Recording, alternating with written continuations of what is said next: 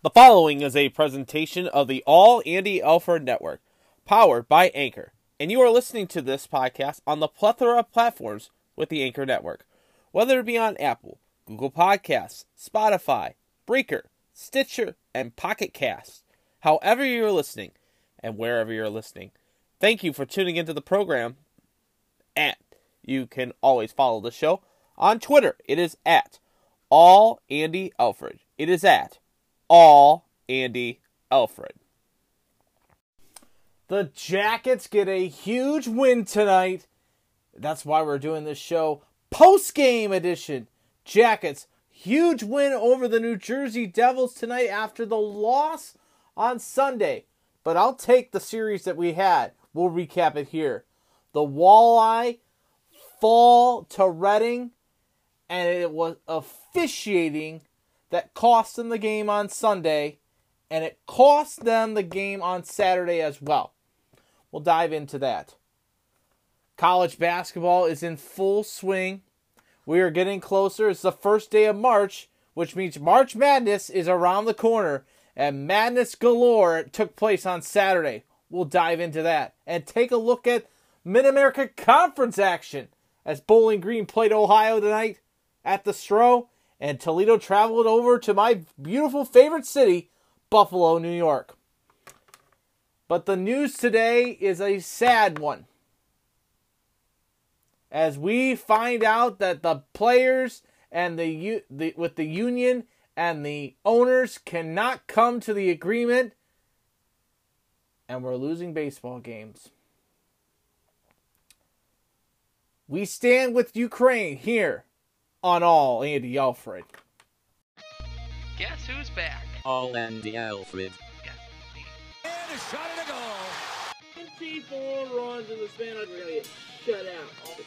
Gambino hit to a home run. Go, Jack. That's way back. Put some extra relish on my hot dog. Bear down, Chicago Bears. Choo choo, it's time for All Andy Alfred.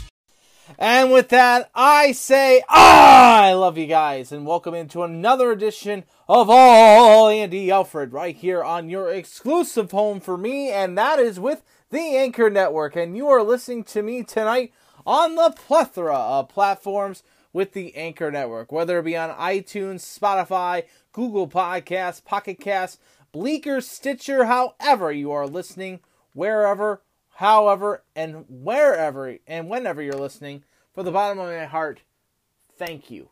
Thank you so much for tuning into the show to give me your time and effort to listen to what's happening in my life, as well as what is happening in the sports world. You can always be a fo- follow the show on Twitter, and you can be a part of the show by following us on Twitter. It is at all Andy Alfred. It is at all Andy Alfred, as well as Facebook.com slash all Andy Alfred. So welcoming you into the show on this, the first day of March 2022, 16 days away from St. Patrick's Day itself. I cannot wait for the green beer, the jigs dinners, and all of the comeuppance. But today, of course, is Fat Tuesday. So happy Mardi Gras to all y'all out there, as well as hopefully you're ready for the 40 days and 40 nights of the Lenten season. A lot to get into tonight on this edition, post game edition of All Andy Alford, as we will break down college basketball. As Bowling Green took took on Ohio tonight, we'll dive into that game as well as the University of Toledo taking on Buffalo. We'll dive into the Mid American Conference as we'll see the final matchup between Bowling Green and Toledo this upcoming Friday at Savage Arena as the final matchup of the Battle of I 75 takes place for the winter sports season. Also, we'll take a look at the top 25 around college basketball as we have hit March 1st, so that means tournament time is around the corner.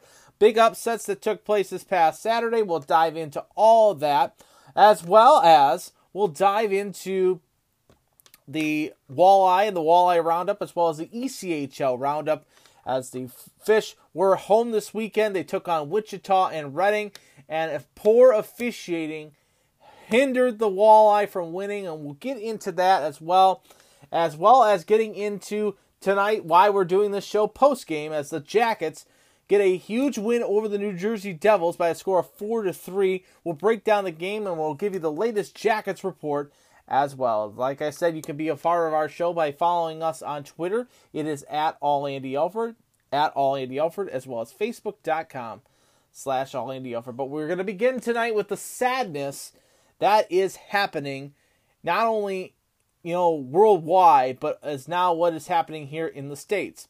Before we get into all the baseball stuff, we want to stand, we want to send our thoughts, our deepest prayers to those that are been that are affected and will be affected of what is happening in the country of Ukraine. Here at All Andy Offer, we stand with the people of Ukraine and we denounce all of the Russian interference and everything like that. We we stand with the people of Ukraine. We are with you 100% for a free and sovereign Ukraine. So our thoughts, our prayers are with the Ukrainian people as well as all the Ukrainian athletes that just came back from the Winter Olympics as well as those that are competing now in the Paralympic Games as well as all the sports around the world. We look to you, we will support you, and we think of you and your families in this dire need of time. So uh, we now will take a moment of silence to honor those that have already fallen and to pray in silence for the country of Ukraine.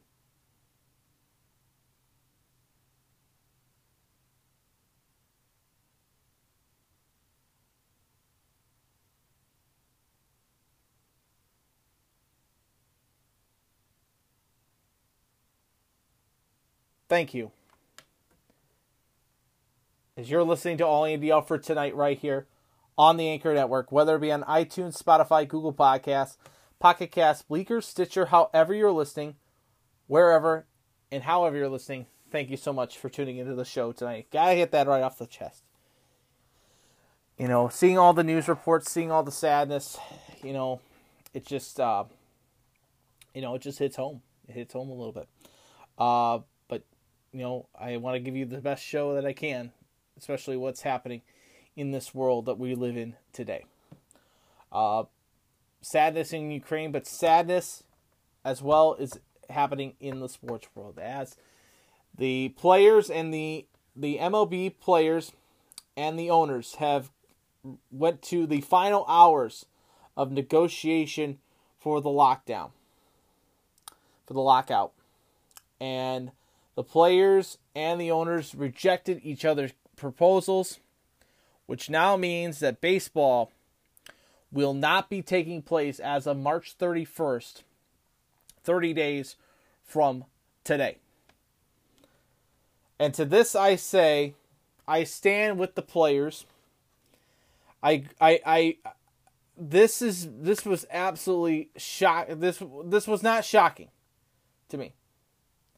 This was not absolute this was not shocking to me. We know we knew it was coming. You knew it.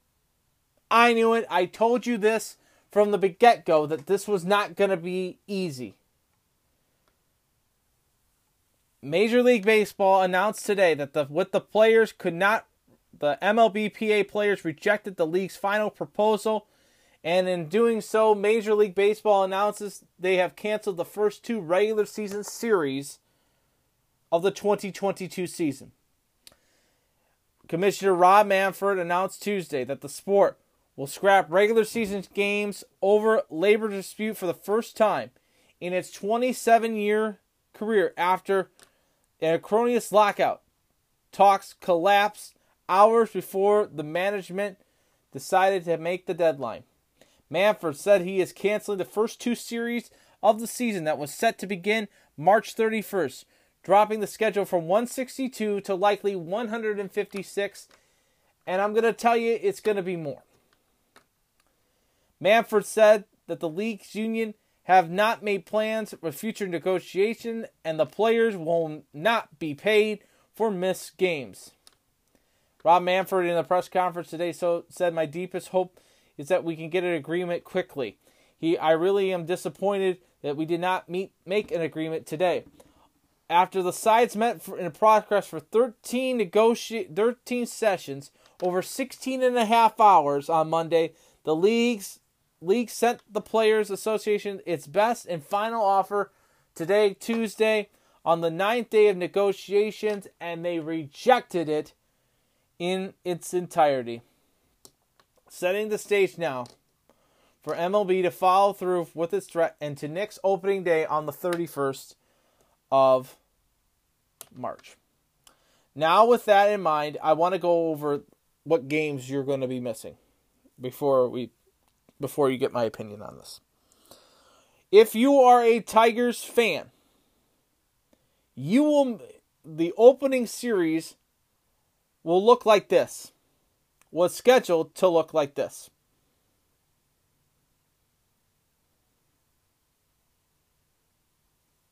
It was scheduled to look like this. They were supposed to go on the road to Seattle and then to Oakland before returning back to Comerica Park on right now the scheduled opening day, which is April 8th against the White Sox, a Friday afternoon 110 first pitch. For the for the Guardians, the new Cleveland Guardians. This is what the schedule would have looked like going into if play was scheduled to go. They would have opened with the Chicago White Sox and the Twins. With the White Sox and the Royals. Now they will open with the on the road with the Royals for four straight and then two consecutive games in Cincinnati against the Reds before returning for the home opener which will be now a 7-10 first pitch against the San Francisco Giants. Keep that in mind. Keep that in mind. And then for the Reds, the Red Legs, they were set to open three game series against the Cubs and then a four game set with the Pirates. That games, those games, scratched. They now open up on the road against the Atlanta Braves for four straight before hosting the Indians for two straight before going out to the West Coast to play the Dodgers and the Padres. So those games all scratched.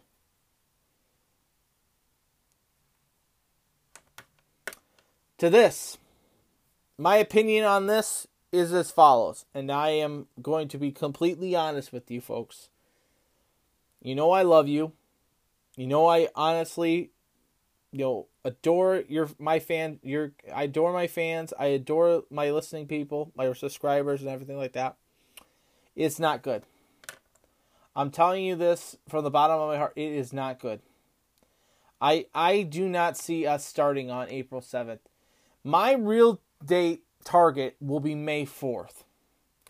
If we can get this league started by May 4th, I would be more than likely to say that's a strong possibility once we get these negotiations done. Because it's going to be another two to three weeks of this. I'm I am Uh, I will be completely honest with you. MLB is not going to have any more negotiations. They don't want to negotiate. They don't want to go to the table. They went for 16 hours and a half hours straight yesterday. They went to the proposal today. They did not agree with the proposal.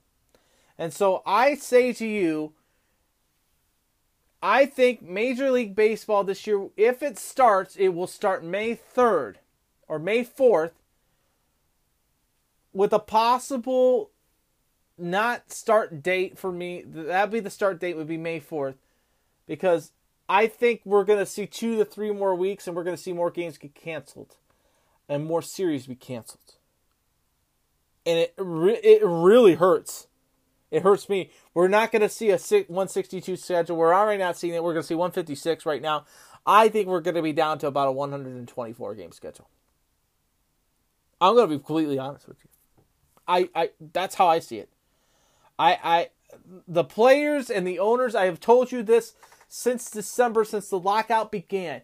The players and the owners are so far apart from each other, it's ridiculous. And I'm just going to say this plainly obvious to you guys. They say it was 16 and a half hours. A lot of it, a lot of reports saying it was longer, it was shorter. I don't care. We have to we have to have gotten the deal done. The deal was not done and the consequences are now there. I'm not blaming the players. I'm not blaming the owners. It's 50 50 equal what part. But I have a, a bone to pick with Rob Manfred. Okay. Rob goes to this press conference, announces that the deal the deal has not been made and that he has to cancel games, and but he does it with a smile. He does it with a smile, and I'm like, why? This is this is revenue loss. This is ballpark staff not getting paid. This is this is facilities and office facilities and people in front offices and promotional staff not getting paid. This is this is the players not getting paid. This is the parking attendants and the food distributors that do the food preps as well as pay to p- help people park. They're not going to get paid. This is a big loss, and you for you to have the fact to smile and just say, "Well, we're going to have to cancel games because we couldn't come to the agreement." You are an absolute joke of a commissioner. You knew this was going to happen, but yet you pushed it off and pushed it off. We should have went to the negotiating tables in November and December before the lockout began. Before the lockout began, the cons- the cons- the construction and the, the the the discussions should have happened after the World Series, not three weeks after or four weeks after.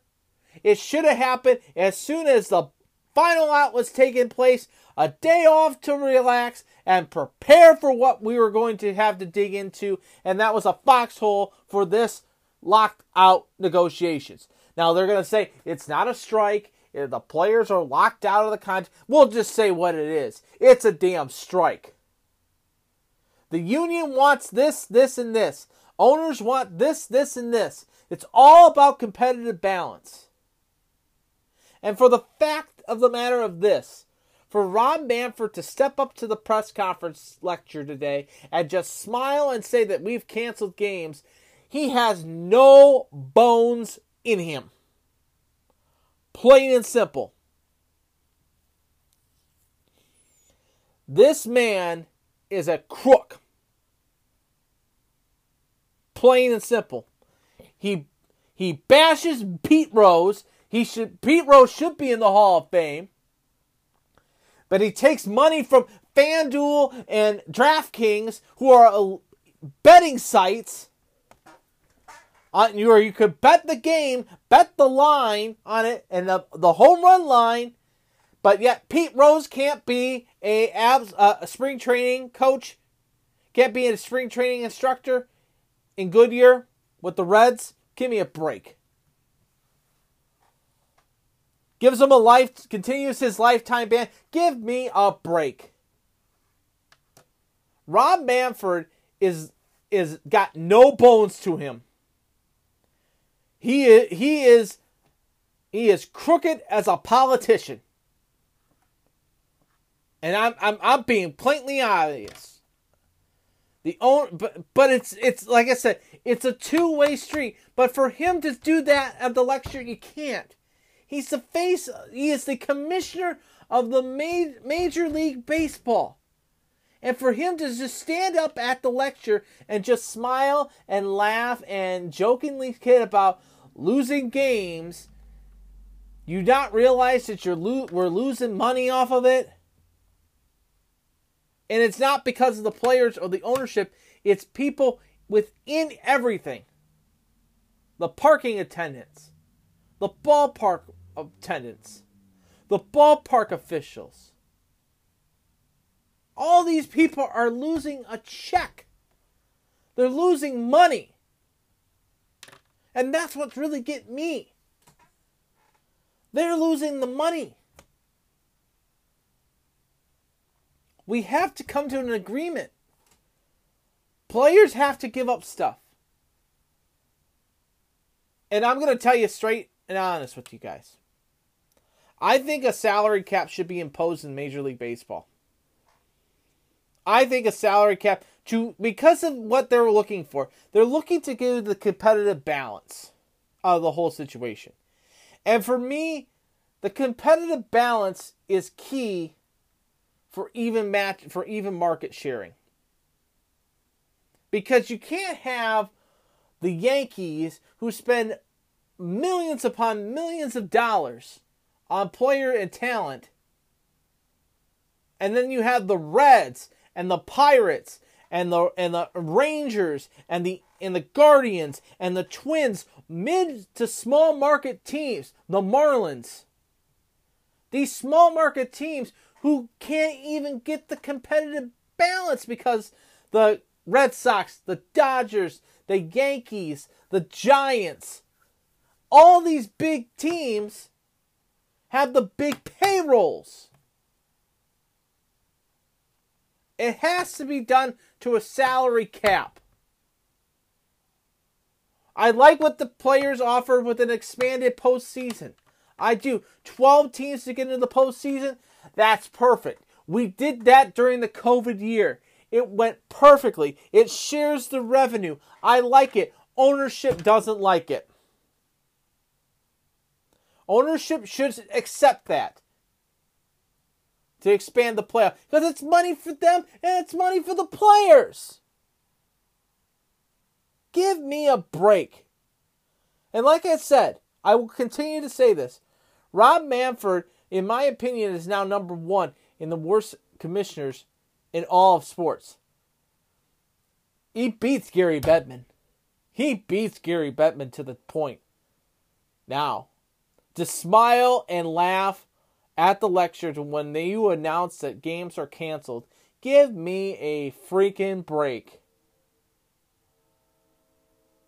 So, we'll stay on top of this because, you know, the Mud Hens are not affected by this, by the way. If you're wondering if the Mud Hens are affected, the Clippers are affected by this, minor league baseball is not affected by this, it is not. Minor league camps are still reporting. Minor league minor league players are still going to play. And they will be playing come April. So we'll see how it all shakes out. Be doing more coverage on minor league baseball, it sounds like. You know, I watched that that kid Zach Hampel, the gentleman Zach Hampel. He was posting on his Twitter account tonight. Might be doing MILB trips, videos. So Zach, if you're if you probably not listen to the podcast, I'll just tell you this much. But Zach, if you're listening to the podcast, uh, come to Toledo. You're gonna find your you're gonna find that it's probably one of the worst ball hawking experiences in your entire life. Just gonna say. So, again, to reiterate, Major League Baseball today announced that the negotiations between the Players Association and the league have faltered, which has now caused the first two series of the season to be postponed by Major League Baseball. We'll keep you posted. Follow us on our Twitter as well as follow us on our Facebook page for more information on that. As you're listening to All Andy Alford tonight, right here on the Anchor Network, whether it be on iTunes, Spotify, Google Podcasts, Pocket Cast, Breaker, Stitcher, however you are listening, wherever and however you're listening. Thank you for tuning in. And now let's hit the ice. The reason why we're doing this podcast at 11 o'clock tonight, the Jackets were on the ice tonight. It's time for a the updated version, the latest version of the Jackets report. It's time to fire the cannon, and it's time to put on your jackets.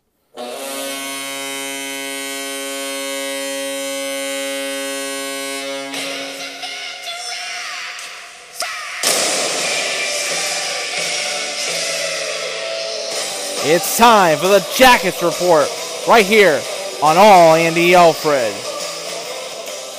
So, when I last left you, the Jackets were getting ready for a huge series coming off of a big win against the Buffalo Sabres on the 20th of February. On Tuesday, the 22nd, they took on the Toronto Maple Leafs at the Swide at 200 West Nationwide Boulevard for a big four game series, three game series for the Jackets. The Jackets took on the Leafs on Tuesday night. Got a chance to listen to the game and listen to Bob McKelligan in the third period. The wife and I were out. Didn't get a chance to watch the first second period, but I did get to watch the game later on in the evening. But it did start off with Bunting getting his 17th of the season from Mitch Marner and Austin Matthews at the 12:50 mark of the first period on a tip shot beating Berube for the Jackets as it was 1 nothing Leafs after 20 minutes of play. But then the bug himself, Patrik Laine, getting his 17th of the season from Boone Jenner and Zach Werenski at the 6:13 mark of the second period, tying the game at one apiece.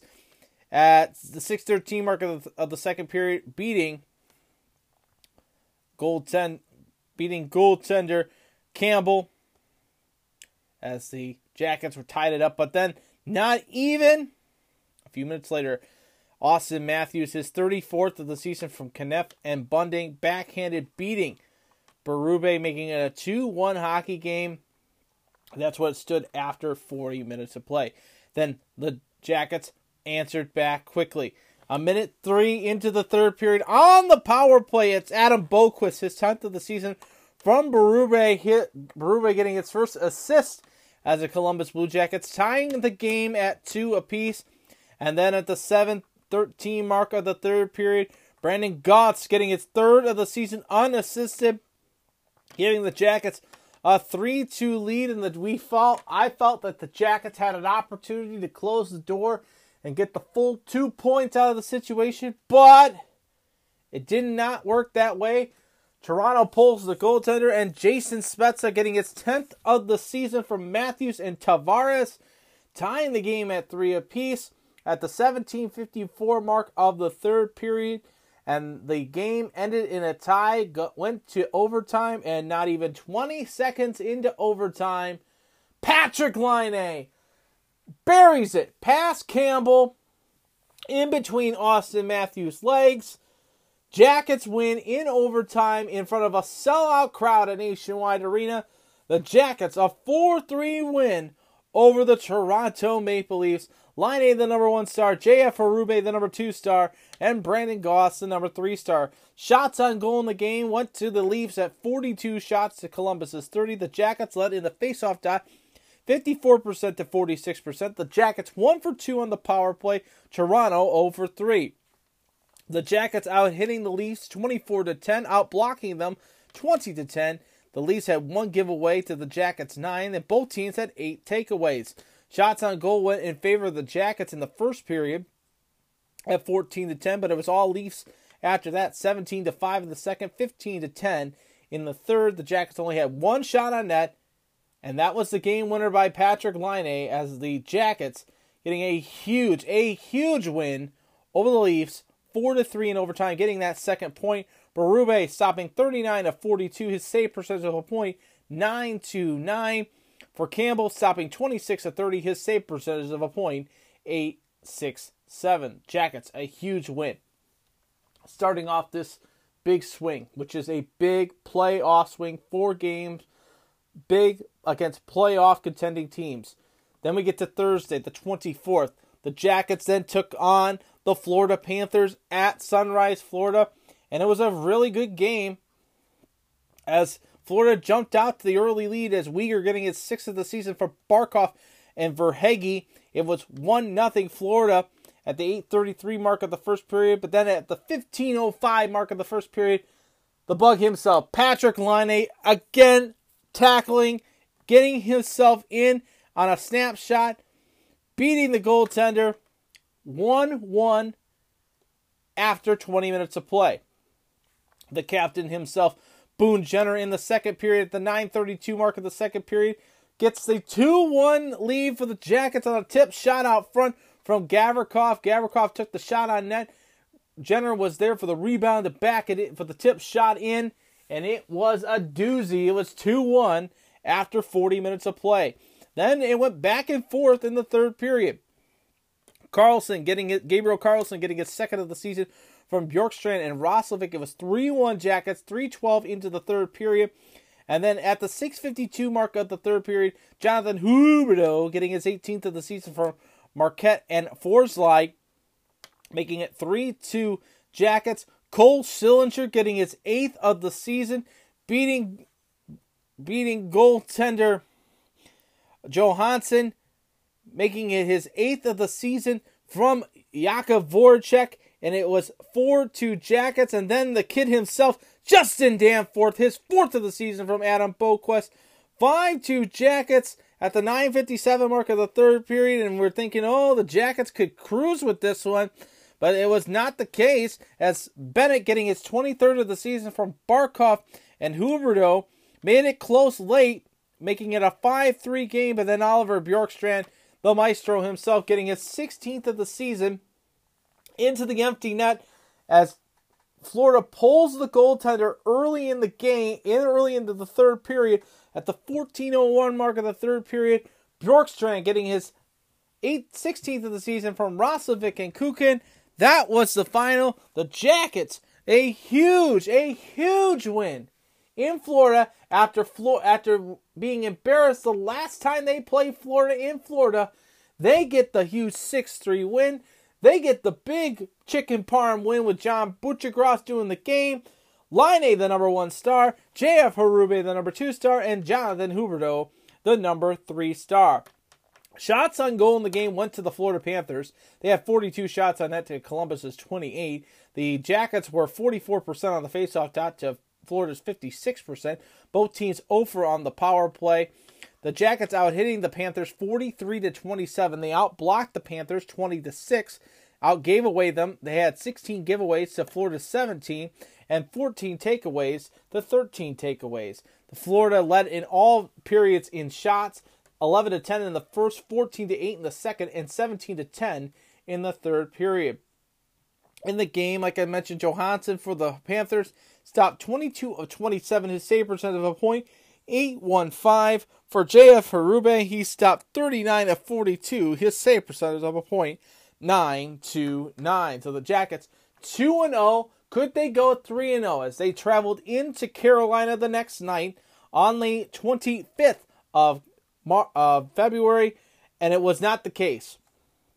All dominated by the Panthers, not by the by the Hurricanes in this game.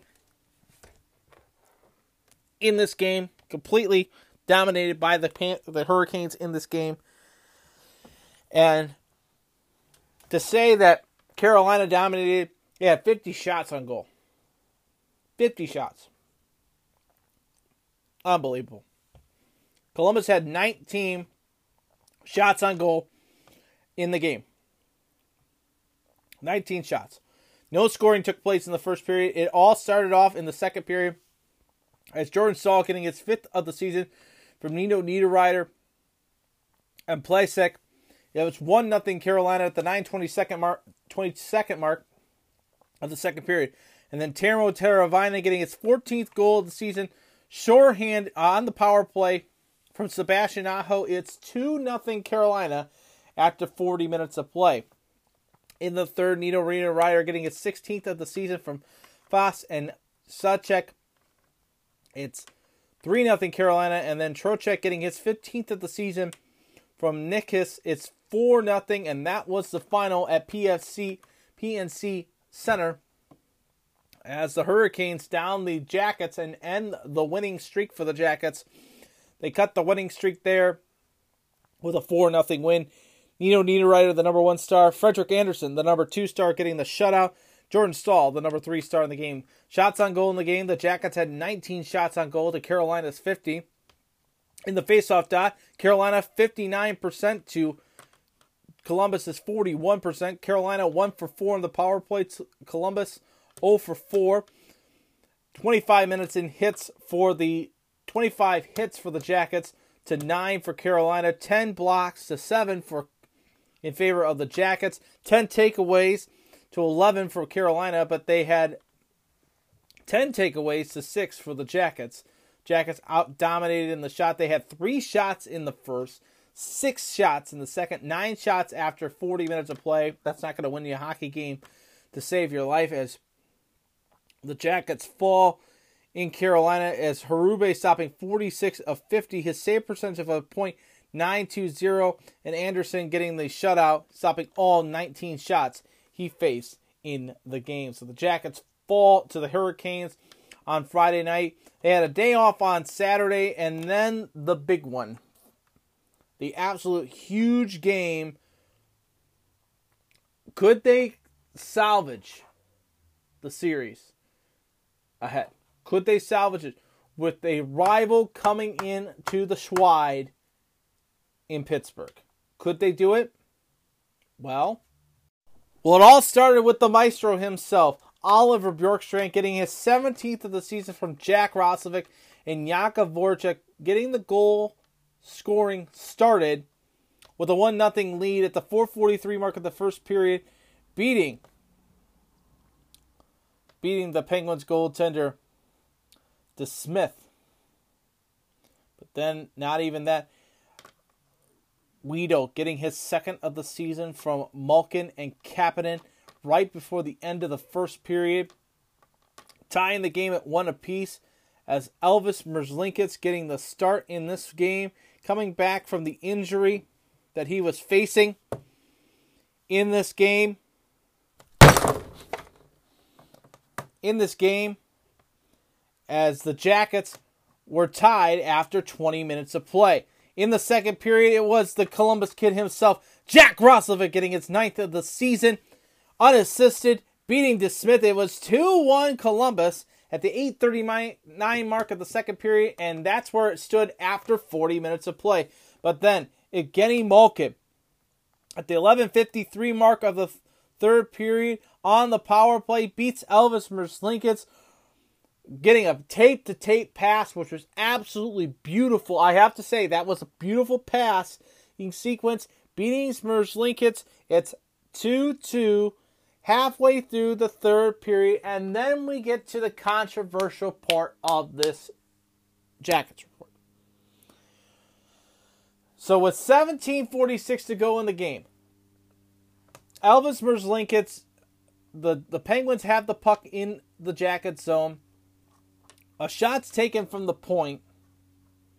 Merzlikins goes up to try to grab it. He's being interfered with to grab it by Sidney Crosby. The puck falls to Crosby's left right side, trickles by the blue paint.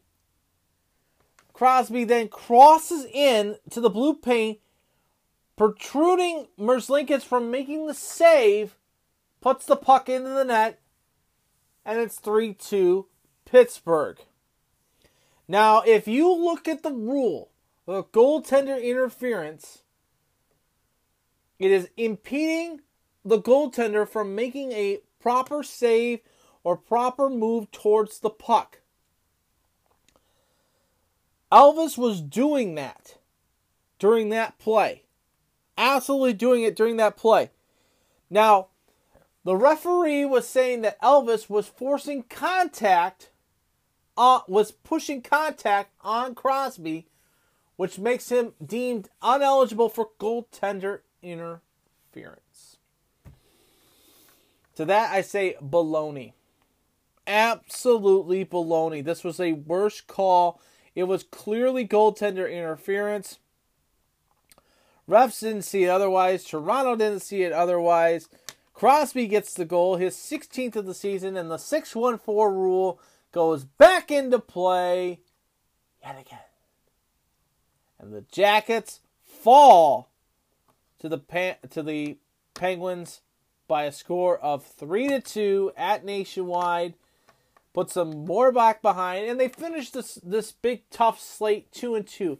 Now, if you were going to say to me they finished 2 and 2, you know, I would say that's a that's honestly it's a win. I, I think the series the The Toronto series and the Florida series really showed us that we can hang with the Atlantic Division. The Carolina game was an absolute throwaway game. We can't we can't, we have to throw that game away because it was a back to back from the monumental win that we had against Florida the night before. We go into Carolina and absolutely lay an egg. So I look at the Pittsburgh game as the key game to the whole situation. The Jackets had the opportunity, but the 614 rule, and I keep bringing that up. I'll I'll say why the 614 rule uh, why I say 614 rule here in just a second. The Jackets had the opportunity to win this game and they couldn't finish the job and then the fact that they had a penalty late killed them. It killed them. The opportunity there. It was there. Causing the delay of game. The, the, when they challenged it, they lost the challenge. It was cause for a delay of game that killed the opportunity for the Jackets to come back and win. And that was it. And Voracek got a misconduct penalty off of it for yelling at the officials. The Jackets are 0 2 against the Penguins this season. As the Penguins lead the series with their big win over the over the Penguins' big win over the Jackets. The Jackets uh, number was uh, Malkin, the number one star, Roslovic, the number two star, and Casey DeSmith, the number three star, the goaltender for the Penguins. Shots on the goal in the game went in favor of Pittsburgh at 40 to 34. At the faceoff dot, the Jackets were 46% to Pittsburgh's 54%. Pittsburgh 1 for 4 in the power play. Columbus 0 for 1. Columbus had 20 minutes in penalties to Pittsburgh's 4. Both teams even in hits at 16. The Jackets had 13 blocks to Penguins 5. They had no giveaways and 10 takeaways for Columbus compared to 4 giveaways and 4 takeaways for the Peng- for the Penguins in the game. Penguins led in all departments of the shots, 14 to 13 in the first, 14 to 12 in the second, and 12 to 9 in the third period of play. Merzlikins coming back from injury stopped 37 of 40. His save percentage of a point 925. For DeSmith, he stopped 32 of 34. His save percentage of a point 941. So the Jackets fall to the game. And I say the 614 rule was in play here just a second because of this. In some instances, the Jackets find themselves not getting the calls that most other teams get because they're a small market team. And I say that because of what happened between Merzlikins and Crosby. That was if it was the opposite way around and DeSmith was being run into by Jenner and Pittsburgh called for a goaltender interference for them to take for Columbus to take the lead, you know for a fact that Columbus would Columbus would would would get the goal taken away from them because favoritism is absolutely possible in the NHL when it comes to teams. And for me, the fact is the 614 rule comes into play when it comes to big games such as Toronto, which is which was big, but the Jackets found a way to get the win. The Pitt, Pittsburgh games, uh, let's let's look at other games that caught went their way. Uh, the Rangers, I mean Tampa Bay. That was all all cases, all cases of the six one four rule coming into play. Plain and simple, absolutely plain and simple. So the Jackets fall two and two since we last spoke. But tonight the Jackets were on the ice, and that's why we're doing all Andy L for tonight right here at eleven o'clock Eastern Standard Time. As the Jackets come off with a huge win at the Swide on this big homestand, which saw hockey is for everyone night tonight. And I gotta make mention of this. I watched the game tonight on ESPN Plus, and uh, Lauren Hextall was doing the call on this one. I I like that we are incorporating women into broadcasting and broadcasting games, and I, I think that was a great call by ESPN to do it. I really do. I just felt like there was a lot of dead air. There was a lot of miscommunication in playing calling, and I felt like I felt like they were not into the game. Like I'll, I'll give you one here because of this. Jake Christiansen gets his first professional NHL goal tonight.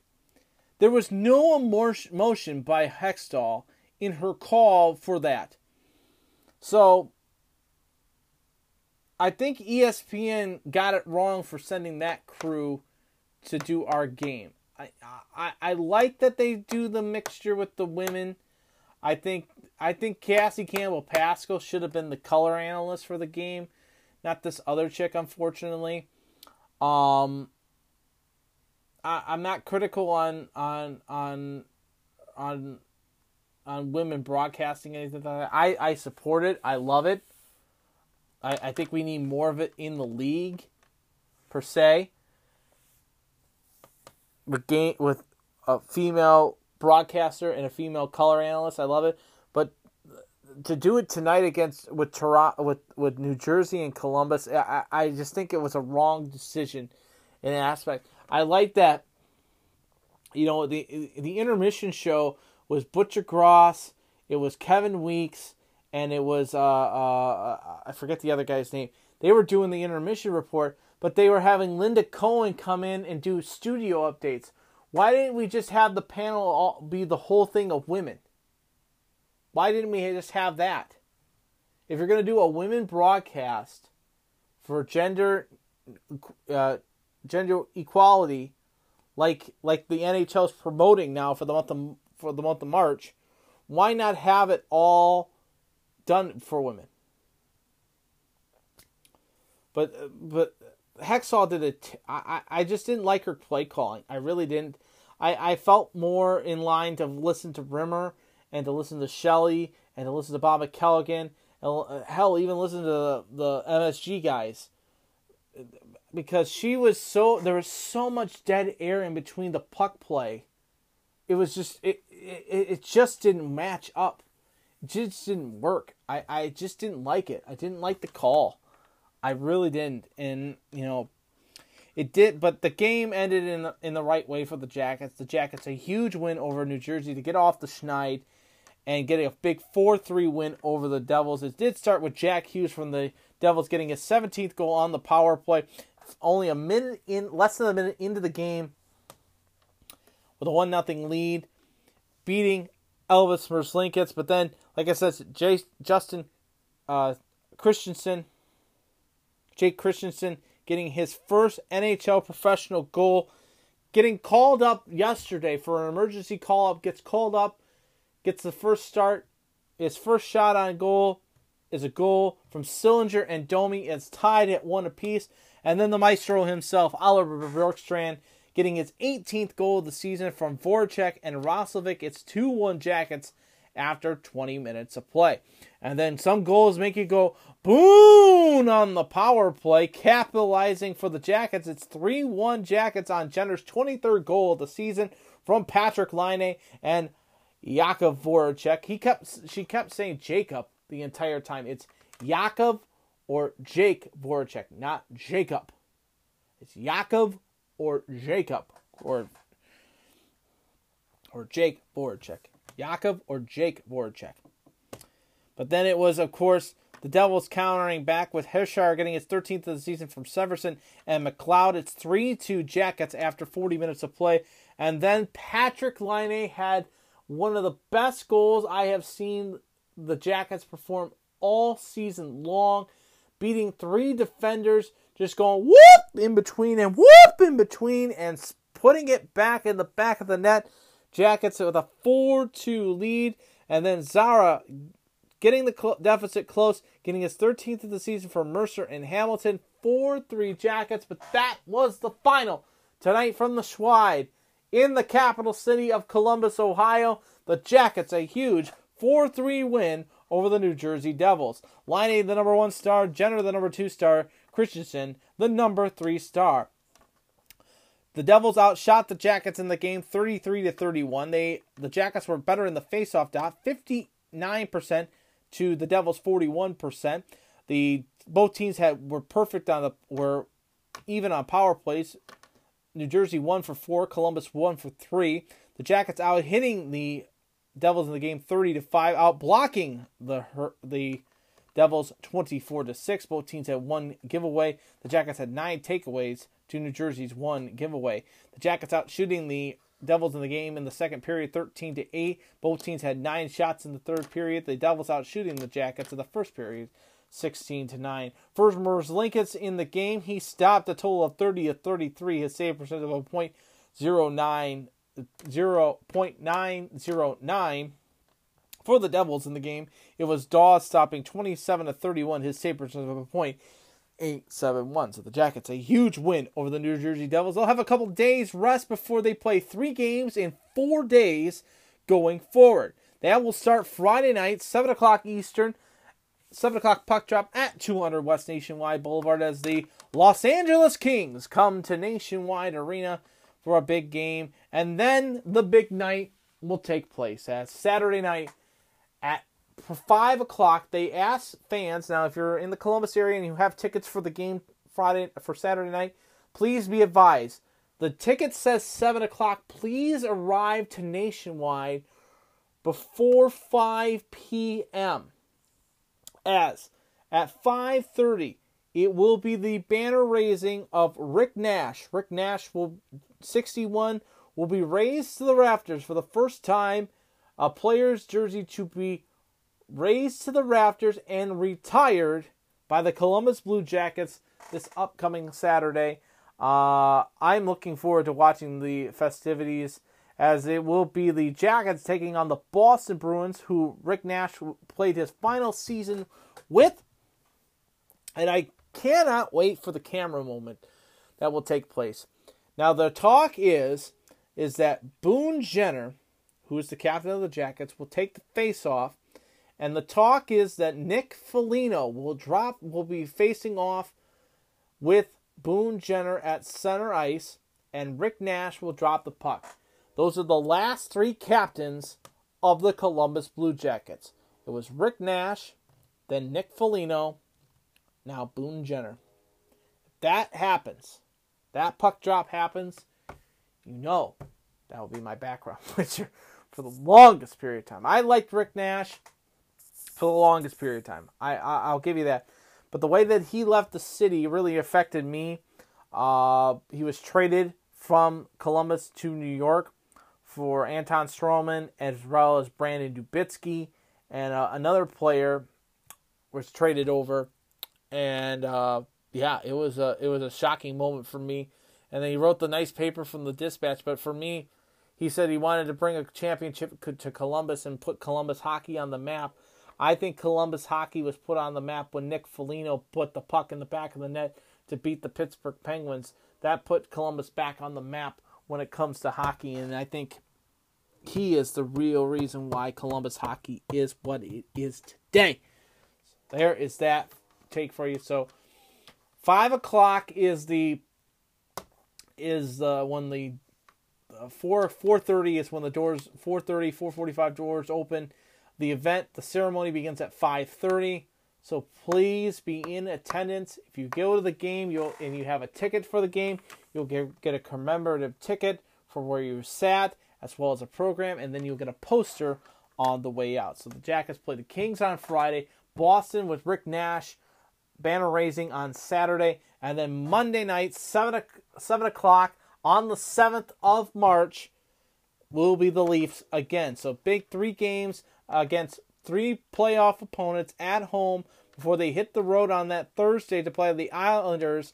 7:30 puck drop on the 10th and then they've come back to Nationwide to battle the Minnesota Wild for a 7 o'clock puck drop as well. Looking at the scores from around the league as we are doing the show around a little, a little after 11 o'clock now. Other games that took place, the Winnipeg Jets are winner 8 to 4 over the the Montreal Canadiens. Right now, at the end of the second period, it's the Golden Knights 2, the Sharks 1.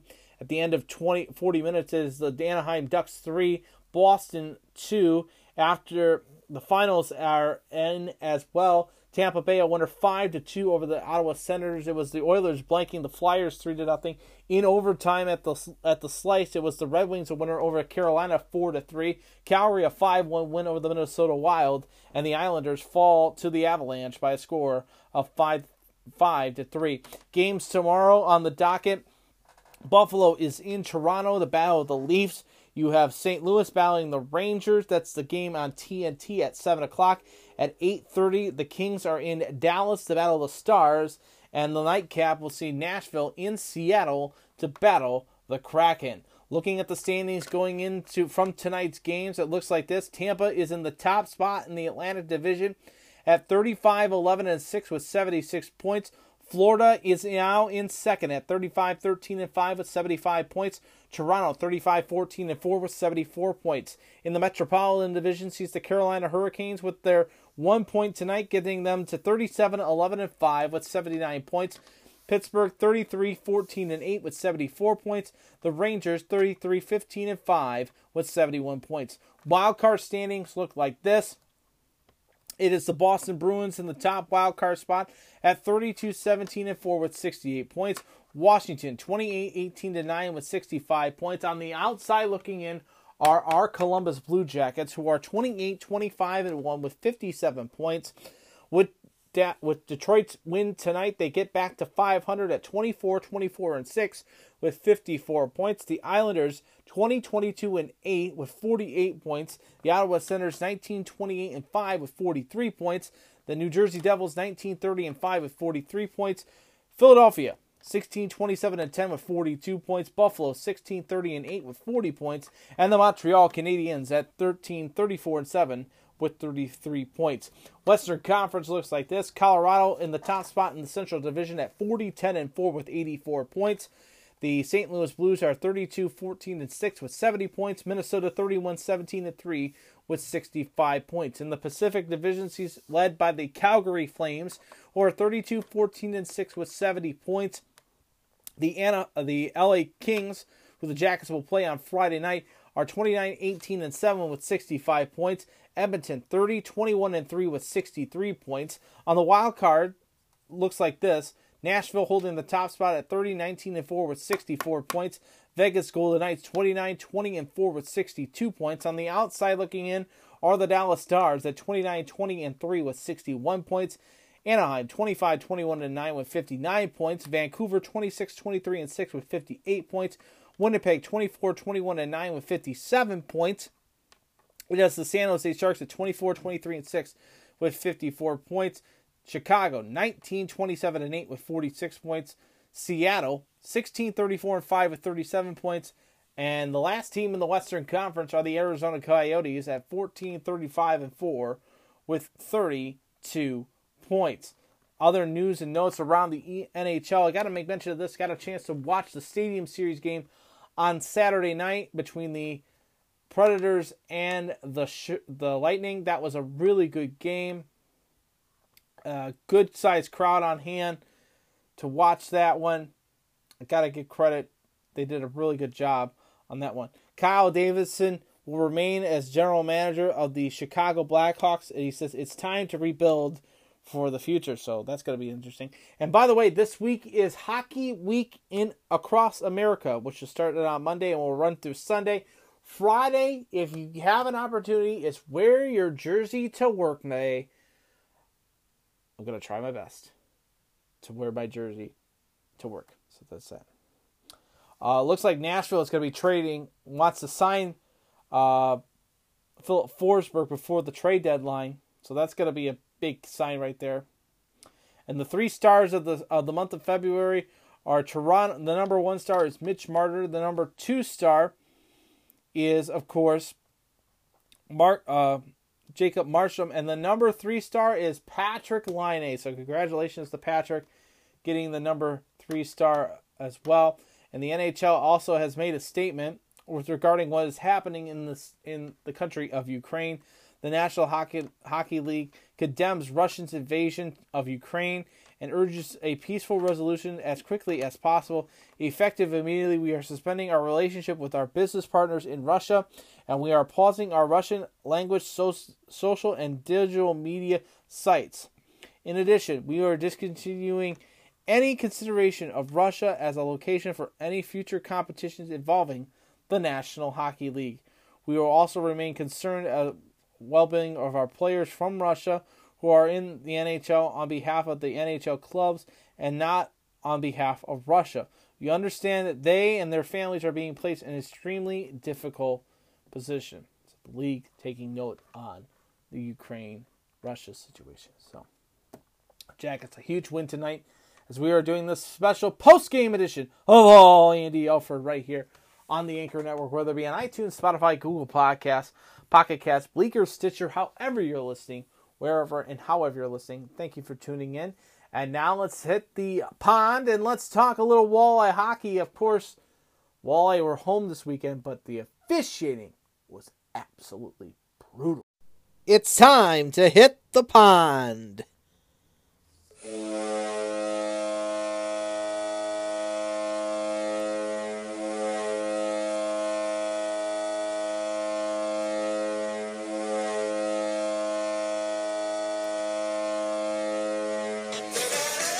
It's time for the Walleye Roundup right here on All Andy Alfred.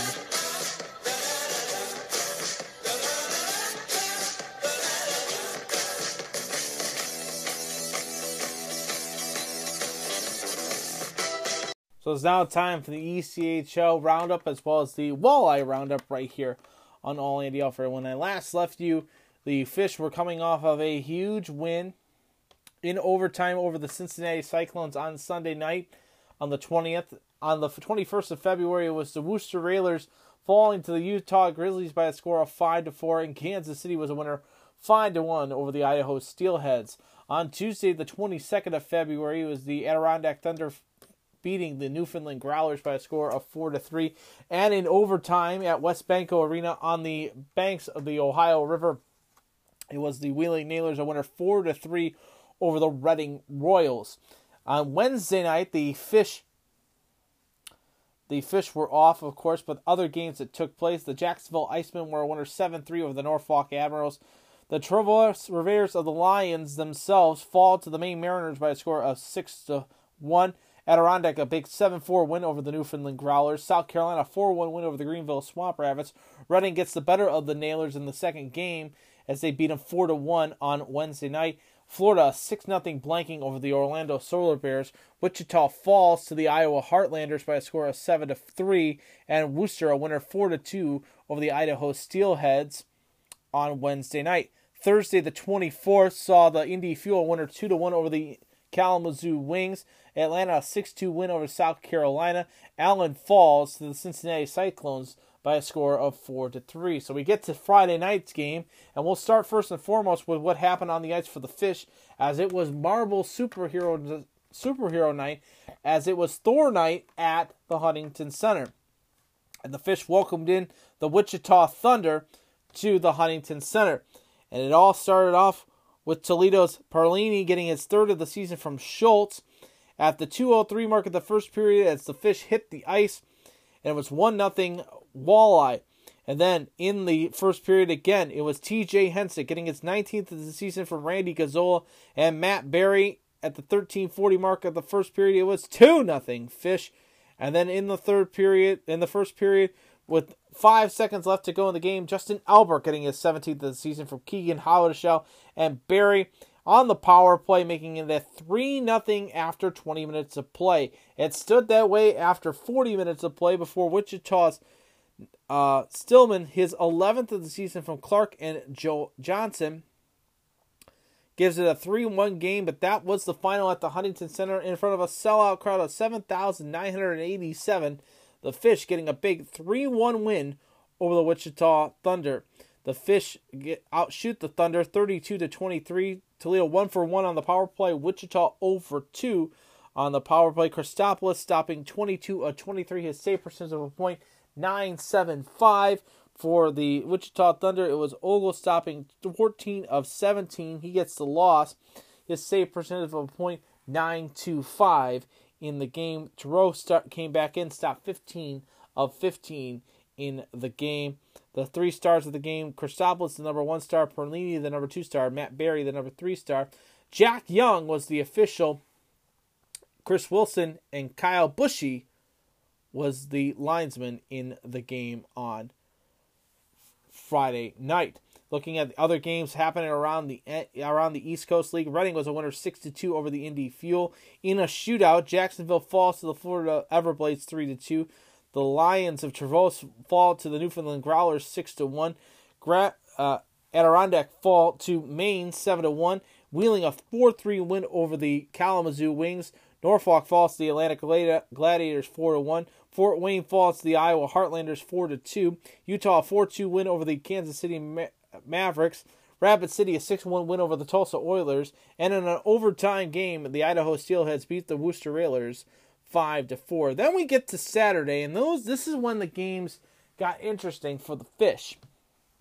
The Li- but we'll get around the East Coast League first, as it was the Traverse Lions a winner three to two over the Newfoundland Growlers in overtime. South Carolina falls to the Ever- Florida Everblades six five. The Adirondack Thunder a five three win over the Maine Mariners. Wichita a four three win over the Indy Fuel. Norfolk a five two win over the Jacksonville Icemen. Around the uh, around the Central Division, it was the Wheeling Nailers beating the Kalamazoo Wings eight to two. Cincinnati a four three win in overtime over the Cincinnati over the Allen Americans, and Iowa a six two win over the Fort Wayne Comets. Other games, of course, Kansas City a winner five to four over the Utah Grizzlies. Tulsa a five three win over Rapid City, and Worcester a four two win over the Idaho Steelheads. And then we get to the Fish. The Fish welcomed in the Reading Royals, a huge matchup as the number one team in the North Division took on the number one team in the Central Division, a possible Kelly Cup playoff matchup for the game. And it all started off with Reading getting on the board for, first as Trevor Gooch, his 17th of the season from McFadden in Chamara, shorthanded. It was one nothing, one nothing in the third period. Both teams were scoreless after 20 and 40 minutes of play. Reading turned on the gas. Gooch his 17th of the season from McFadden and Chamara shorthanded at the 6:41 mark of the third period before Brandon Schultz getting his 10th of the season for the Fish from Mitchell Hurd and Ryan Lowry. It's 1 1, and then the Reading Royals turned on the gas as Millman getting his fourth of the season from Picard and Hersinger, making it 2 1. Kamira getting his 13th of the season at the 8, 1623 mark from Picard and Jessley, making it a 3 1 game. And then Trevor Gooch putting the dagger in the coffin for the Fish, his 18th of the season into the empty net from Gershell and Millman. It was 4 1 Reading, and Reading gets the big 4 1 win. And it was a chippy game. I'll say this. Uh, you know, Cole Frazier got a delay of game penalty, but Mitchell Hurd and Cole Frazier dropped the gloves against Chrisley. Chrisley got called with a boarding call, and then Frazier got called for a roughing call, and both guys dropped the gloves for fighting. Mitchell Hurd gets an unsportsmanlike conduct at the 18:29 mark of the first of the second period. It was a chippy game as Caden Fulcher gets the loss. He stopped 21 of 24. His save percentage of a .925. For Reading, it was Hockey stopping 39 of 40. Save percentage of a .975. Reading was outshot by the Fish in the game 40 to 25. Both teams 0 for on the power play. Reading 0 for 5. Toledo 0 for 3. Honky the number Hockley the number 1 star. Millman the number 2 star and that's weird. They have it in the pay, in the report here. It's Honky getting the number 3 star too, which is weird. 8,129 in attendance. Jack Young was the official. Cameron Desaro, the linesman, and Christopher Williams, the other linesman in the game. So the Fish fall to the Reading Royals on Saturday and Sunday's game. The officiating was terrible. Absolutely, bar none, terrible. And and I'm gonna just call him out right now. Matt Miniti, number 10, worst official I've ever seen in the East Coast Hockey League. He interjected himself in this game so many times. Okay? And, alone, in the third period alone. Okay? Bordy Meyer was called for a tripping call at the 557 mark of the period. Hawk, let me just say this. Reading capitalized on a power play, making it a 4 nothing lead, and the Fish then lost their mind. Schultz was arguing with the official, got called for a misconduct, 10 minute misconduct, and then Hurd then gets called for a game misconduct. Both guys sat out for the rest of the game. And then at the end of the game, Dan Watson was was arguing about all the calls, the missed calls throughout the game, and he gets hit with a game misconduct for inciting. Unbelievable. Absolutely unbelievable. As Reading jumped out to an early 3 0 lead after 20 minutes of play, as Morrison gets his ninth of the season, it's the 6.58 mark of the first period from Gooch and Pavgrov, and then Lowe getting his 12th of the season from Chamara and Cooper.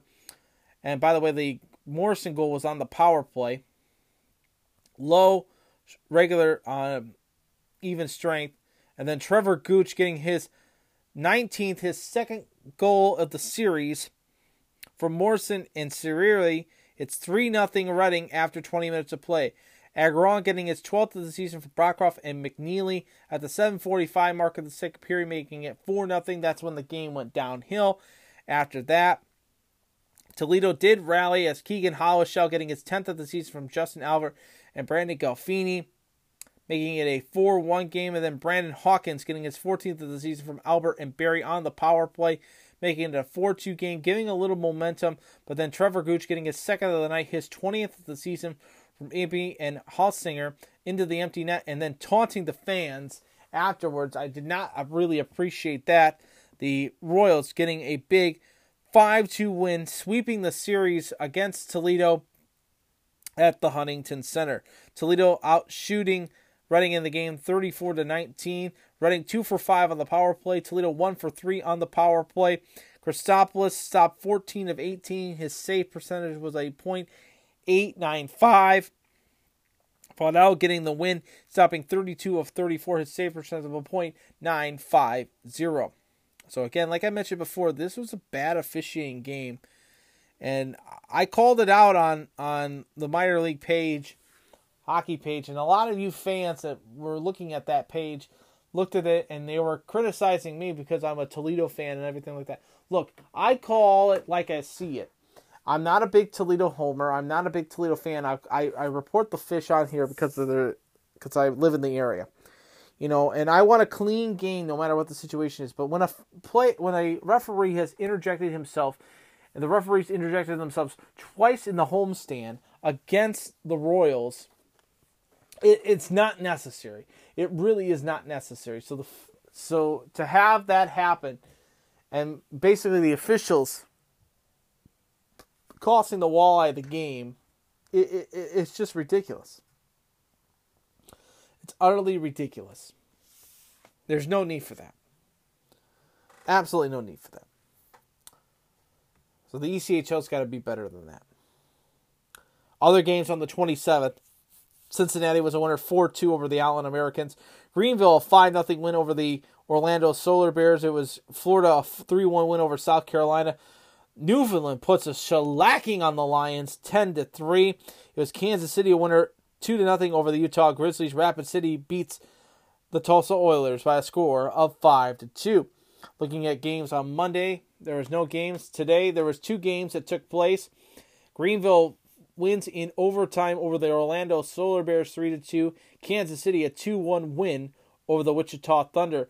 On Wednesday night, tomorrow night, games will be as follows. Orlando is in Jacksonville to battle the Icemen.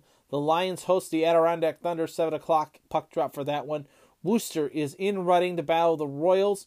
Greenville is in Florida the battle of the Everblades. Tulsa is in Fort Wayne to battle the Comets. Atlanta is in Norfolk to battle the Admirals. Tomorrow night, 7:15 puck drop, a huge game at the Huntington Center. Can the Fish bounce back from the loss against the two losses against Reading? They welcome in the Wheeling Nailers for a weekday hockey games game at the Huntington Center. The only Wednesday hockey game this season. 7:15 puck drop. That went Wheeling and Toledo. Get your tickets 419-725 wall or toledowalleye.com. Tickets are still available for the game. After tomorrow night's game, the Fish then will have games on Friday night. They come back to the Huntington Center and they will play the Fort Wayne Comets for a 7:15 puck drop at the Huntington Center. Games uh third games on Friday other than the Fish. Adirondack is in Newfoundland, Tulsa is in Kalamazoo, Indy is in Traverse, the Battle of the Lions, Orlando is in South Carolina, Reading is in Worcester, Greenville is in Florida, Atlanta is in Norfolk, Orlando, uh, Idaho is in Allen, Kansas City is in Wichita, Rapid City is hosting the Utah Grizzlies. Saturday night slate looks like this: Indy is in is in Traverse, Adirondack is in Newfoundland, Orlando is in South Carolina, Greenville is in Florida, Tulsa is back again in Kalamazoo, Wheeling is in Reading, Maine is in Worcester, Cincinnati travels to Fort Wayne, and Atlanta travels to Norfolk, Idaho is in Allen, Iowa is in Kansas City, and Utah is in Rapid City. The Fish then finish up their homestand with a game at 5:15 against the Cincinnati Cyclones. Other games, Utah is in Rapid City. Wichita is in Kansas City. Atlanta is in South Carolina. Maine is in Worcester. Orlando is in Jacksonville. And Adirondack is in Newfoundland. Looking at the standings going into today tonight's play, Toledo's still holding the top spot at 33 12, 1 and 2 with 69 points. Wheeling 29 19 and 1 and 0 with 59 points. Cincinnati's in third spot at 28 23 and 0 with 59 points. Fort Wayne 25 15 25 19 5 and 1 with 56 points. Iowa 23 23 6 and 1 with 53 points. It's Kalamazoo at 24 29 0 and 0 with 48 points. Indy is 21 25 2 and 3 with 47 points. In the Mountain Division sees the Utah Grizzlies at 31-19, 2 and 1 with 65 points. Idaho 29-21, 2 and 1 with 61 points. Rapid City 27-24 and 3 with 61 points. It's the Tulsa Oilers at 25-23, 1 and 2 with 53 points. Kansas City 26-25, 2 and 1 with 55 points. Wichita 23-23, 8 and 0 with 54 points. And the Allen Americans are 21-22, 6 and 1 with 49 points. In the Eastern Conference, let's start with the North Division. Reading is holding the top spot at 27 12, 6 and 1 with 61 points. Newfoundland 26 15, 3 and 0 with 55 points. The Lions are 23 16, 3 and 1 with 50 points. Worcester 22 20, 3 and 1 with 48 points. The Maine Mariners 22 21, 4 and 2 with 50 points. Adirondack 19 25, 2 and 0 with 40 points. In the South Division, sees the Jacksonville Icemen in the top spot at 30 15 2 and 2 with 64 points. Florida 30 15 4 and 4 with 68 points. Atlanta 30 17 3 and 1 with 64 points. Orlando 25 21 4 and 0 with 54 points. Greenville is 18 22 4 and 3 with 43 points. Norfolk 18 27 2 and 2 with 40 points. And South Carolina is holding the final spot in the South Division at 17 28 6 and 0 with 40 points. The overall conference standings sees sees Toledo in Utah in the top two spots, Wheeling and Cincinnati in 3 4, Idaho and Rapid City 5 and 6. And in the Eastern Conference, it is Reading in 1, Jacksonville in 2, Florida is at 3, Atlanta is at 4, and Newfoundland is at 5. League standings Toledo top spot 69 points. Royals, the Reading Royals are 61 points. Jacksonville 64 points. Florida 68 points. And Atlanta is 64 points. So take it as that right there. And like I said, the Icemen are played only 49 games and have 64 points, and they are leading the top spots. They have games at hand. So keep that in mind. As that was the Walleye Roundup as well as the ECHL Roundup right here on All Indy for tonight, right here. As the Jackets getting a big 4 3 win over the New Jersey Devils. As you're listening to All Indy for tonight, right here on the Anchor Network, whether it be on iTunes, Spotify, Google Podcasts, Pocket Cast, Breaker, Stitcher, however you're listening, wherever and however you're listening. Thank you so much for tuning into the show tonight. And now let's hit the hardcore. We've hit March. It's madness time, baby. So now we hit March, of course, and now it's time to talk some other sports, of course. But we're gonna start first and foremost with, of course, with March happening. March Madness is around the corner, and Saturday was a huge day, a huge day of shakeups around the top 25 in college basketball as Michigan State beats fourth-ranked Purdue by a score of 68 to 65. Sixth-ranked Kentucky falls to Arkansas by a score of 75-73. You have third-ranked Auburn fall to Tennessee 67-62. You had you had second-ranked Arizona fall to Colorado 79 63. Unbelievable by that by. Fifth ranked Kansas fell to 10th ranked Baylor 80 to 70. And then the number one overall Gonzaga Bulldogs lose to Saint 23rd ranked St. Mary's by 10, 67 to 57. Unbelievable. Absolutely unbelievable. And when you look at games that took place tonight in the top 25, Villanova beats Providence 76 74. That's 11 beating a 9. Tennessee 75 68 win over Georgia. Kentucky bounces back with an 83 72 win over Ole Miss. Nebraska beats Ohio State 78 to 70. Fourth ranked Duke getting an 86 56 win over Pittsburgh. Kansas falls to TCU tonight. 74 64. Kansas is out. Eighth ranked Purdue fell to Wisconsin tonight by a score of 70 67. 14th ranked Houston, a 71 53 win over Cincinnati. Looking at the rankings, Gonzaga stays at number one. Arizona is at two still. Baylor is now at three moving up seven spots. Duke is at four. Auburn falls two spots to five. Kansas, with their losses, they're they're gonna fall big. They're right now at six. Kentucky's at seven. Purdue's at eight. They're gonna fall because they're lost to Wisconsin. Providence is at nine. Wisconsin's gonna move up more. They're at ten. Villanova's at eleven. Texas Tech is at twelve. Tennessee's at thirteen. Houston's at fourteen. Arkansas's at fifteen. At sixteenth, it's USC. 17th is UCLA. 18th is Connecticut. St. Mary's is 19th. Illinois is 20th. Texas is 21st. Murray State 22nd. Ohio State 23rd.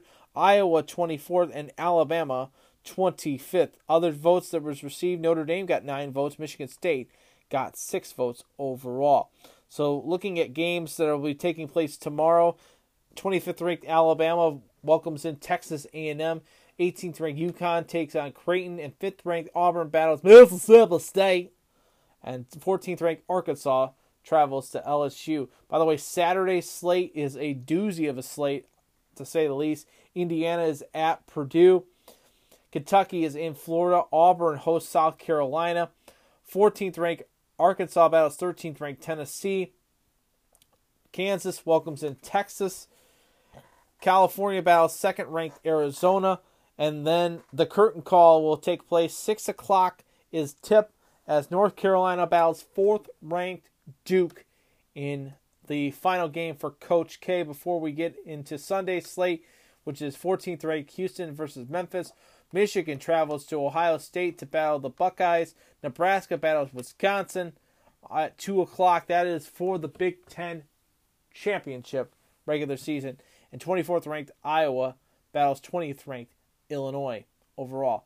But talk a little Mid America Conference basketball for you tonight, and it was a huge game that took place tonight.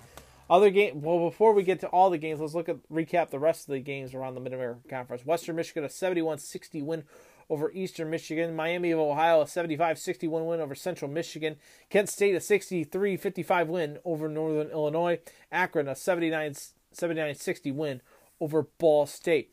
So we'll start first and foremost with, of course, the team out of Wood County, and that is Bowling Green.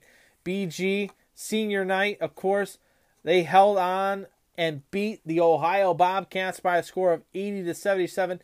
They were up down four at the break. They rallied back in the second half. They scored 49 points to Ohio's 42, and the final was 80 to 77.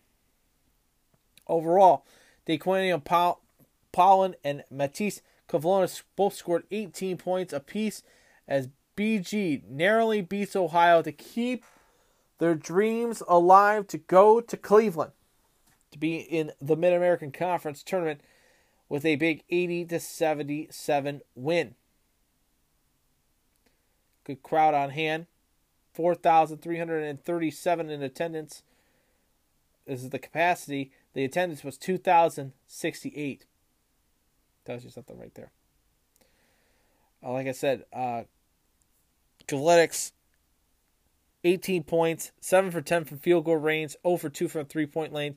Diggs, 13 points, 4 for 8 for free throw, 3 field goal range, 2 for 6 for three point land. Plowden 18 points, 5 for 9 for field goal range, 2 for 3. So the, the, the reports are out that alumni want Huger out. I, I don't see it happening. He's building the culture. That's really, really is. And uh, I think Bowling Green's in the right hands with Huger in the helm. They have a big test in front of them on Friday night as it will be the Battle of I 75 as the University of Toledo hosts the Bowling Green State University Falcons at Savage Arena on national television. 7 o'clock tip at Savage Arena. And speaking of the Rockets, the Rockets get the number one overall seed for the Mid American Conference tournament, as well as the regular season championship, with Ohio losing to Bowling Green. Toledo, all they needed to do was beat Buffalo, and they beat Buffalo handedly by a score of 92 to 76. They finished 24 and 6 overall right now, going into the Bowling Green game on on Friday night. As Setric Millner Jr. and Ryan Rollins both scored 20 points apiece, as Toledo has defeated Buffalo by a score of 92 to 76. Uh, Toledo led the game entirely. 46-32 at the at the break. They scored another 46 points in the second half and they beat the Bulls of Buffalo 92-76. So BG takes on Toledo. 6:30 tip on CBS Sports Network. Other games that will take place on Friday. Ball State is at Western Michigan. Buffalo is at Kent State. You have Eastern at Miami of Ohio. Central Michigan's at Akron. And Ohio is at Northern Illinois to battle the Huskies. So Bowling Green is battling on that outside spot. They have 18, the top eight make it to the dance in Cleveland. So Toledo's in the top spot overall in conference play. They are 16 and 3. Kent State 15 and 4. Ohio 14 and 5. Buffalo 13 and 5. Akron 13 and 6. Ball Ball State 8 and 10. So that's the sixth seed. Seventh seed sees Miami of Ohio at 7 and 12. Central Michigan is 6 and 11. Bowling Green is 6 and 13. So the bull, the, the fact is Central has their game on Friday against Akron, and Akron needs to keep winning to get a higher seed, and they're at Akron to play. I think if if Bowling Green pulls an upset and beats Toledo, if they do, because it, it it's forsaken, because Kent State is playing Buffalo. Buffalo needs to keep winning. Kent State loses to Buffalo. Toledo wins the MAC championship outright. Well, they've already won it the regular season outright because of because of the uh, the head to head between Kent State. If I'm not mistaken. Let's see here. Look it up really quickly for you guys right here on All Andy Alford. Toledo, well, Kent State beat Toledo 72 59 on the 15th of February. And they beat them 66 63. So Toledo needs to win against Bowl, against Bowling Green to keep the number one overall seed. If they lose to Bowling Green, they need Kent State to lose to Buffalo. Could that happen? It's a possibility. But we shall see. March is here and the madness is underway. So we'll see how it all shakes out. Uh, other news and notes around around sports, of course, in the Mid American Conference, continuing the Mid American Conference, of course, MAC girls basketball, MAC women's basketball. Bowling Green ends the season at home against Kent State tomorrow night, the second. 7 o'clock tip on ESPN Plus. Northern Illinois comes to Savage Arena, 7 o'clock tip as the University of Toledo 23 and 4 overall. They will battle it out against Northern Illinois. They locked up the number one seed for the Mid American Conference tournament a while ago. So congratulations on that. Uh, in the in the PGA Tour, of course, which took place this past weekend, uh, was the Honda Classic. As Sepp Straka wins it, Shane Lowry in second, Kurt Kamara and Daniel Berger finish off, and Alex Noren finished the top five overall. The women's side of things get back into the swing of things this week, as it is the HSBC women's tournament that will take place over in Singapore. Is Sung Hyun Park will is the defending champion. They'll take they'll tee off tomorrow night at eight o'clock Eastern Standard Time. Looking forward to that tomorrow as well. Uh, NBA news to pass along to you, of course. Uh, tonight's games, of course, the Pistons, the losers of the Wizards, 116 to 113.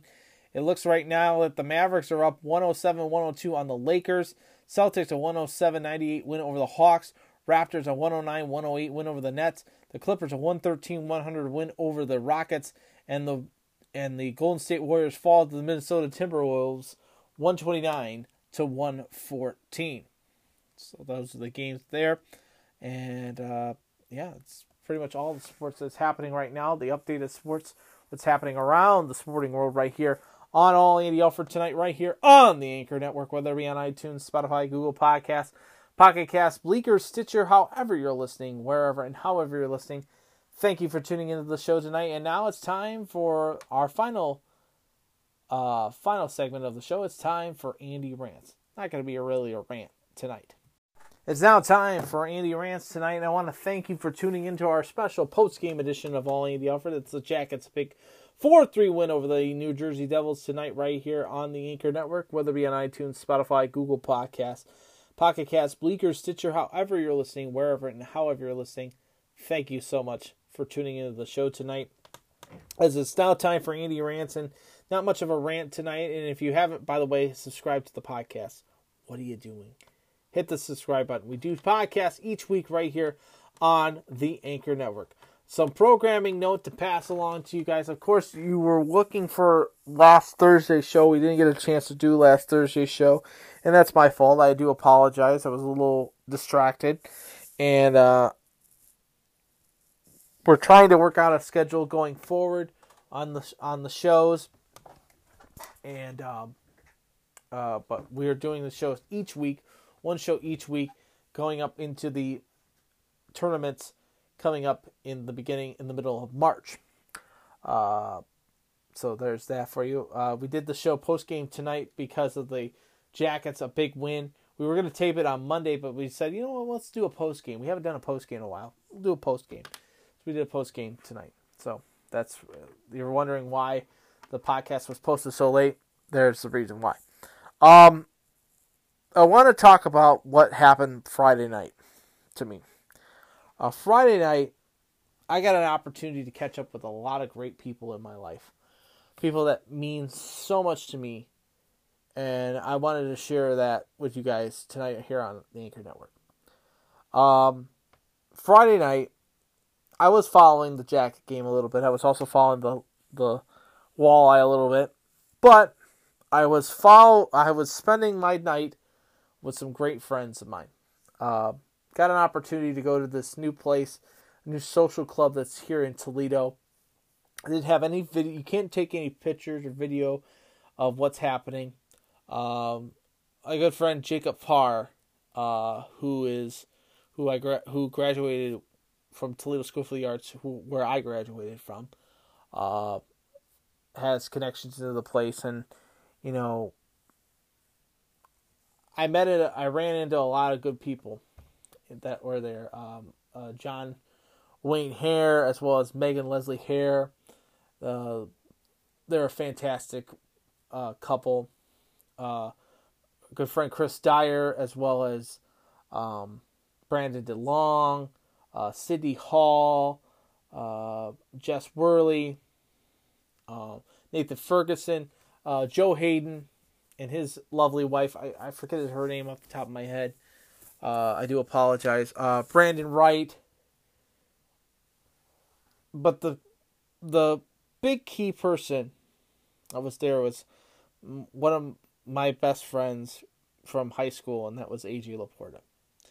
And AJ and I are were good friends in high school. We haven't seen each other in almost since 2008. When we graduated high school, we went one way and I went mine. And uh, we haven't seen each other since. So it was been, man, over a decade since we've seen each other. And when we, um, when I, I got there before he did, and I was talking to people that I saw, and he walked in the room and he looked right at me and I looked right at him. And it was one of those moments when you know a person, you know, so well, they look at each other and they said, Oh my God, we haven't seen each other in forever. And literally, we both look at each other. I stuck my hand out to handshake, and he says, We don't do that here. And I give him a big hug. And, uh, you know, he is a a great individual, one of the nicest people you've ever met in your entire life. And um, I'll tell you, he can sell ice to an Eskimo. I'll tell you that much when it comes to things. But uh, the the place was nice. Uh, little upscale from what from my taking. Um, I'm glad I just had water the evening. Uh, we went over afterwards to Toledo Spirits and had a few drinks. Had a great time catching up with everybody, and you know it was it was great. But with me and AJ, it felt like Martin and Lewis were back together. We just picked up right where we left off, like some odd years ago, and you know it, it, it's one of those friendships that you'll really you, know as soon as you see that person, it's like a spark lits and the flames go up. We both shared contact information. We both have. Uh, he's a big college basketball fan. He told me he hasn't watched a college basketball game in like five, six years. I couldn't believe it. It's like, what are you doing with your life, man? You know, I know he's in hospitality. He was in hospitality for a while. Why? I told him, I said, why can't you just turn up, turn around and look up at a TV screen, see what's happening in the world, see what's happening. It's like I wish I could. And he was been in New York and in in Connecticut, and now he's in Chicago. But it's just, you know, it, it was good to see him. It was good to see everybody. You know, good to see my friend Sydney Hall. She's now down in Columbus. So uh, Sydney, if you're listening to the podcast, go catch a jacket game. Enjoy the city. It's fantastic. Uh, my friend Jess. Uh, oh my god, uh, I, I know I'm missing a lot of people. Uh, I, I know Jacob Parr and Kim Collins. By the way, hey Parr, if you're listening to the podcast, I don't. You never introduced me to your wife. You never. I, I know pictures, but you never really introduced me to your wife. So they were playing a game that never have I ever met Joe Hayden, and she put her finger down, and that was the joking game. But you know, but Toll Space was nice. Toll House was nice. Um, it's too upscale for me. Uh, I'm a you know me. I'm you know me, guys. I'm I'm a meat and potato kind of guy. But it was just great to catch up with people that I haven't seen in a long time. And I, and I just gotta say, we have to do it again. I told AJ next time he's in town, let's have dinner, or let's uh, let's get together and do something. Have the wife included. She couldn't make it, unfortunately. So there's that. There's that for you guys. So, so Friday night was something very, very special in my life, and I, I to this day I will thank Jacob Parr, I thank AJ, and I thank you guys for letting me be a part of it. I really appreciate it. Really, really do appreciate it. Eight years ago on this date today, I found my soulmate. I found the woman of my dreams, the woman that makes me whole, the woman that knows me from the tip of my head to the tip of my toes, who sees me as not only her soulmate, but also her best friend. And I feel the same way about her. I found the woman of my dreams. I found the woman of my life. Eight years ago on this date, on the 1st of March. She is absolutely gorgeous, breathtaking, smart, and downright one of the sexiest women I've ever met in my entire life. And I am truly, truly grateful to have her in my life. And I'm so grateful to have her.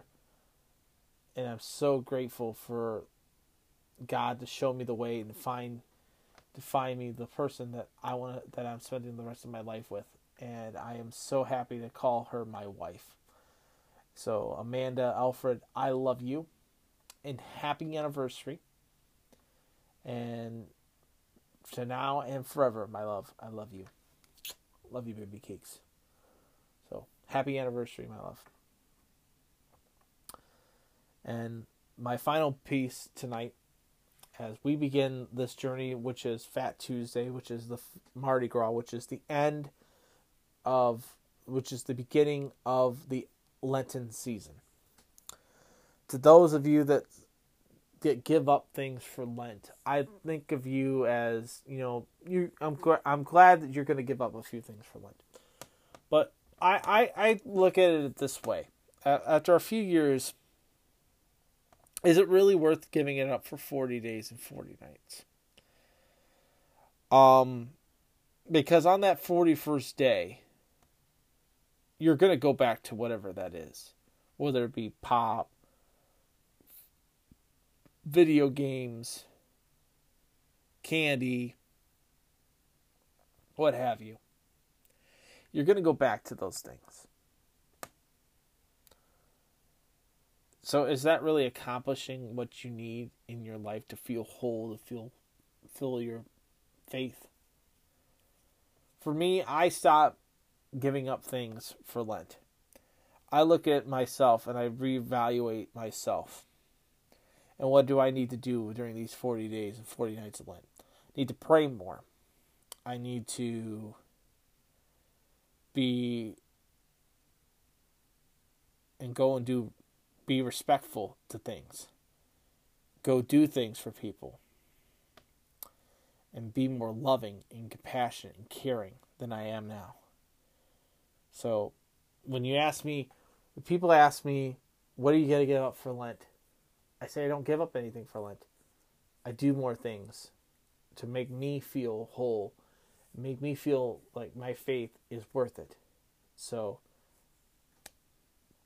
I will be abstaining for fasting. I will be abstaining for Lent. I will be eating my fish on Fridays. Not eating meat. I'll be doing all that but I won't be giving up anything for 40 days or 40 nights because I'm not going to give up on you guys. And you shouldn't give, be giving up on us here on All Be Off. And that's going to wrap it up for our show. I'll be down at the rink tomorrow night for Walleye versus versus Nailers.